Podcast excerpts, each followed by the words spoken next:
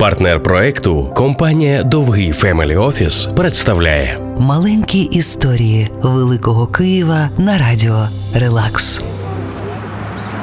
Микола Шехонін та Саксаганського, сто один.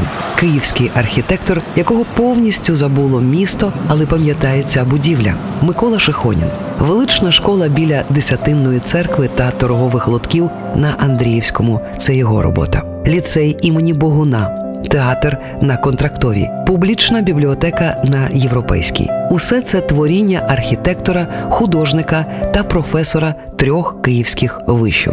А дебютом Шехоніна у Києві є будинок на Саксаганського, сто один. Один із перших у стилі українського модерну. Особливі вікна зі скошеними кутами, п'ятикутні та шестикутні, стіни з орнаментами морських хвиль, морських істот та водоростей – все це його внесок.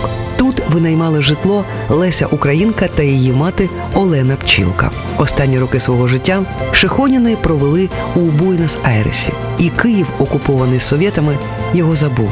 А в далекій Аргентині діаспора мала свою програму на радіо, в якій можна було почути українською.